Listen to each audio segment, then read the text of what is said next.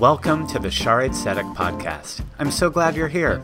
Here you'll find a live recording of just about every sermon, Devar Torah, teaching, or story from our Erev Shabbat and High Holy Day services. We know that you wish you could be with us more often, and we understand. Life getting in the way is not a bad thing. To live Jewishly is to understand that just as important as it is that Judaism happens in the synagogue, it's even more important to live Jewishly in your home and on your way. So here we are, in your home, on your way, maybe even on your morning run. If you ever have any questions or want to continue the discussion, let one of us know, and make sure you check out our live stream and YouTube channel for more ways that Shared Tzedek is available to you on demand. Keep an eye on your shofar and email so that when you're able, you can be with us as well. Looking forward to seeing you soon. I know that normally we would have a sermon after silent prayer, but I wanted to speak this evening before we pray in silence because I wanted to talk a little bit about silence. Pianist Arthur Schnabel was born in Austria in 1882, taught in Berlin, and escaped to London when Hitler gained power.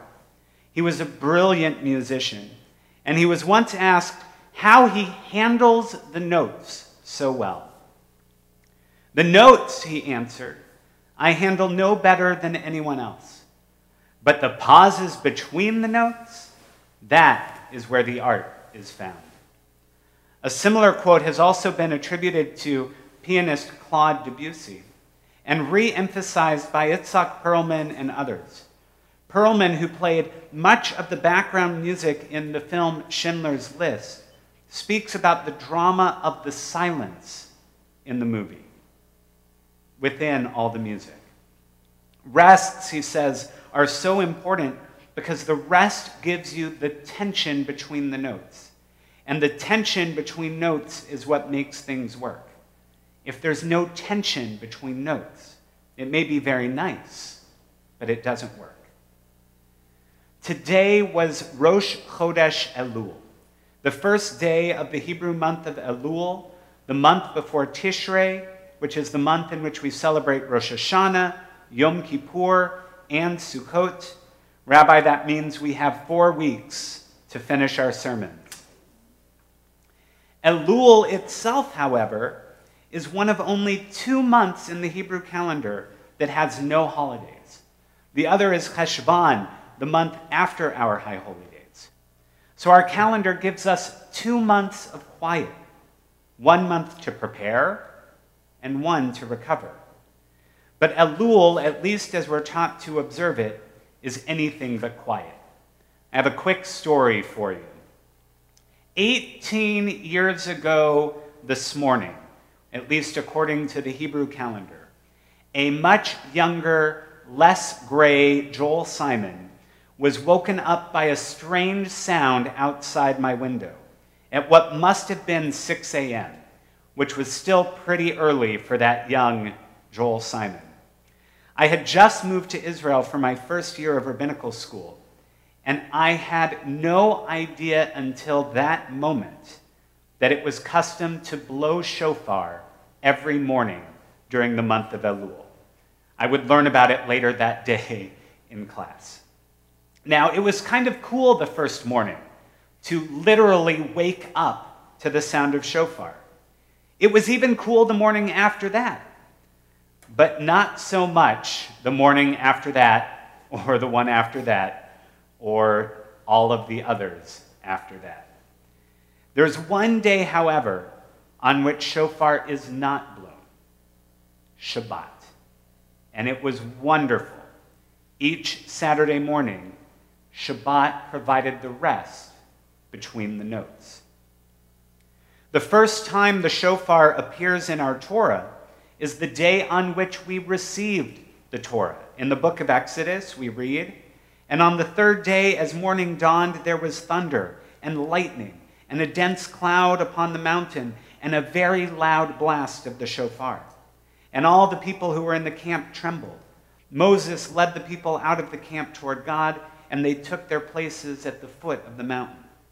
Now Mount Sinai was all in smoke, for God had come down upon it in fire, The smoke rose like the smoke of the kiln, and the whole mountain trembled violently. The blare of the shofar grew louder and louder. As Moses spoke, God answered him in thunder. And I thought the noise outside my window in Jerusalem was bad. According to the telling of the story later in Deuteronomy, the people heard God speak the first 10 commandments, but the sound overwhelmed them, and they pleaded with Moses to go up the mountain and hear the rest of God's law alone, to pass on to us later. Rashi reads the story differently, teaching that after the first 2 commandments, the people had had too much, and that was all that they actually heard. But the 18th century Hasidic rabbi, Mendel Sholem of Rimanow, tells the story even differently. The only thing the people heard God speak, according to Rabbi Sholem, was the first letter of the first word. And what was that first letter of that first word? Anochi Adonai Elohim, God says. I am Adonai, your God. And the first letter of Anochi is Aleph. Silence. After all the thunder, all the shaking, all the noise, the only thing the people heard God speak was silence. To hear the Aleph, comments Sholem, is to hear next to nothing. It's the preparation for all audible language, but in itself it conveys no determinate specific meaning. In all of these examples, silence is only valuable because of the noise it contrasts. Silence on its own, as they say, can be deafening, but those rare moments of silence in a world full of noise can be so beautiful. Sholem said that Aleph was nothing, but I would argue that that silence was much more than nothing, it was everything. That silence, that Aleph, contained the potential for everything that was yet to be. Revelation, receiving the Torah, now has the possibility of being a very individualized experience, a completely internal moment in which we take the silence and turn it into whatever we need it to be. For Perlman, the Aleph contains the tension of wondering what that moment should be. Revelation, contemplation, silence should not be an easy thing. Reaching potential is rarely easy. But reaching our potential is exactly what we're supposed to be thinking about during this month of Elul, as we hear the shofar each morning, preparing us for Rosh Hashanah and Yom Kippur. We are living in a world that is full of noise. And I pray that in this month of Elul, we all may find some silence, a chance to breathe, an opportunity to reflect on what all that noise means.